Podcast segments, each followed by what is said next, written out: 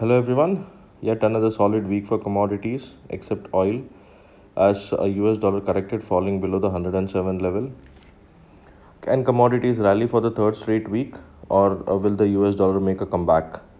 Let's understand what's in store for us in this week's commodities podcast.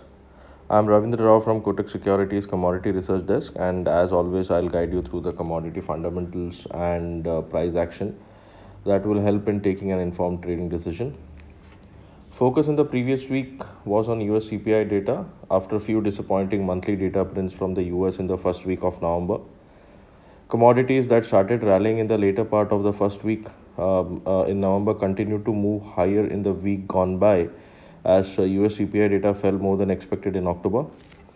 Headline annual inflation dipped to 7.7% in October, uh, down from 8.2% in the previous month and below the 8% expected.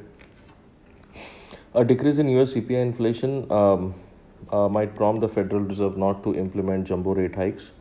Slow pace of rate hikes by Fed is negative for the US dollar and positive for commodity prices. Additionally, Chinese easing of quarantine rules uh, sparked a risk on sentiment in the entire global market. The major pain for dollar came after the US CPI data that surprised on a downside, bolstering uh, Fed's slower pace of rate hikes in um, uh, rate hikes in future and cementing a 50 basis point uh, uh, rate hike for December FOMC meeting. The Fed's uh, the Fed funds a terminal rate which was seen at uh, 5.07% ahead of the CPI data fell to 4.87% uh, in May 2023 uh, post the inflation print. Although the inflation print has supported a slower pace of rate hikes, price pressure is still at an elevated level and much above the Fed Fed's target rate. Having said that, uh, focus will now shift, shift to the US PPI and US retail sales data Retail sales for October is expected to come at 0.9% as uh, compared to um, 0% in September. A better than expected print might help dollar to erase some of the losses as Fed could continue to focus on inflation. On the flip side, a drop in retail sales print would heighten the expectation of a slowdown in rate hike by Federal Reserve. On the technical front, US dollar index has penetrated a rising trend line um, uh, trendline resistance, uh, sorry, trendline support, indicating a temporary top. Immediate resistance would be near 107.50, whereas strong resistance would be near 109.50 to 110. The bears might try to push the index low towards the next support of 104.60, provided 107.50 holds on the weekly um, on the downs uh, on the weekly closing basis. Uh, coming to commodity specific, uh, precious metals staged a fantastic rally in the previous week, gaining for the second straight week. COMEX gold rose 5.54% on a weekly basis and closed at $1769.4 per troy ounce, whereas COMEX silver closed at $21.66 per troy ounce, up by 4.25%. Uncertainty in US midterm elections has supported the precious metals as the greenback uh, plunged by more than 4% uh, to uh, below 107 levels. Now, this is over and above uh, uh, the CPI data that supported uh, the bull case in the shiny metals. Owing the repricing of the rate hike curve, US 2 year and 10 year treasury yields fell 31 bips in the previous week, underpinning the non yielding yellow metal.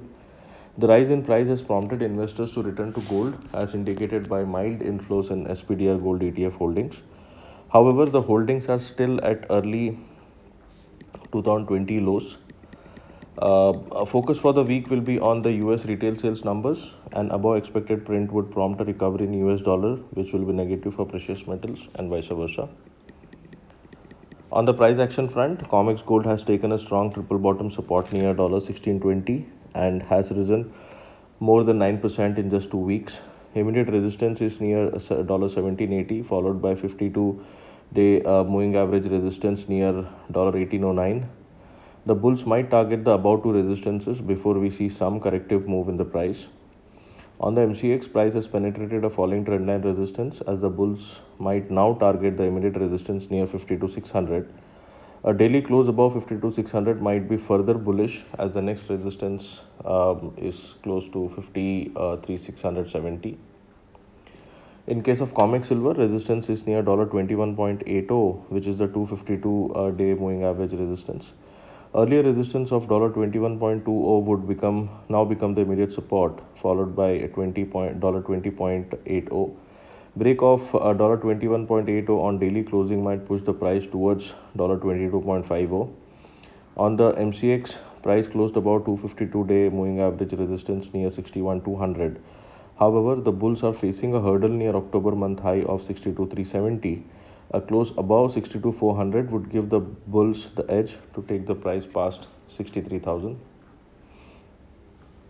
Coming to energies, uh, WTI crude oil futures traded between 85 and 95 per barrel in the previous week and closed 3.94% lower at $88.96 per barrel.